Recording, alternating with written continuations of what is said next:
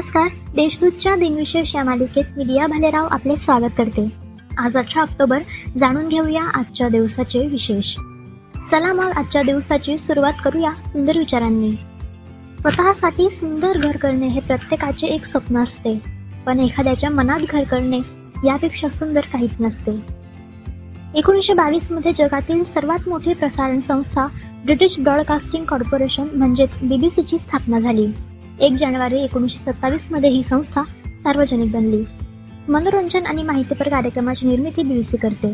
जगभरात रेडिओ दूरचित्रवाणी आणि इंटरनेटच्या माध्यमातून कार्यक्रमांचे प्रसारण केले जाते.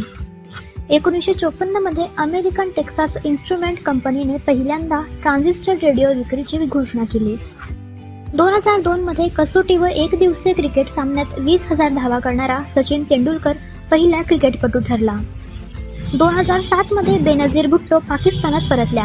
आठ वर्षे त्या देशाबाहेर होत्या. पाकिस्तानात पोहोचताच त्यांच्यावर दोन आत्मघातकी हल्ले झाले. या हल्ल्यात वीस पोलीस अधिकाऱ्यांसह एकशे चाळीस व्यक्ती ठार झाले परंतु बेनझीर वाचल्या होत्या.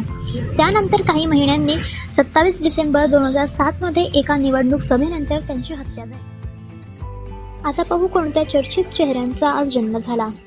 पुणे येथील मराठी साहित्य संमेलनाचे अध्यक्ष भारताचार्य चिंतामण विनायक वैद्य यांचा अठराशे एकसष्टमध्ये जन्म झाला.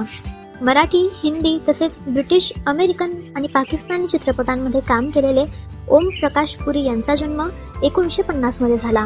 त्यांच्या कारकिर्दीची सुरुवात एकोणीसशे शहात्तर साली घशीराम कोतवाल या मराठी चित्रपटाने झाली. अमेरिकन माजी व्यावसायिक टेनिसपटू आणि प्रशिक्षक मार्टिना नवरातिलोवा यांचा एकोणीसशे छप्पन्नमध्ये जन्म झाला. इंग्रजीतून लिखाण करणारे आमिष त्रिपाठी यांचा जन्म एकोणीसशे चौऱ्याहत्तरमध्ये झाला. त्यांच्या पुस्तकांचे मराठी हिंदी बंगाली गुजराती असामी व तेलुगू या भाषांमध्ये भाषांतरे झाली आहेत. आता स्मृतीदिनानिमित्त आठवण करूया थोर विभूतींची. अमेरिकन संशोधक आणि व्यावसायिक थॉमस अल्वा एडिसन यांचे एकोणीसशे एकतीसमध्ये निधन झाले.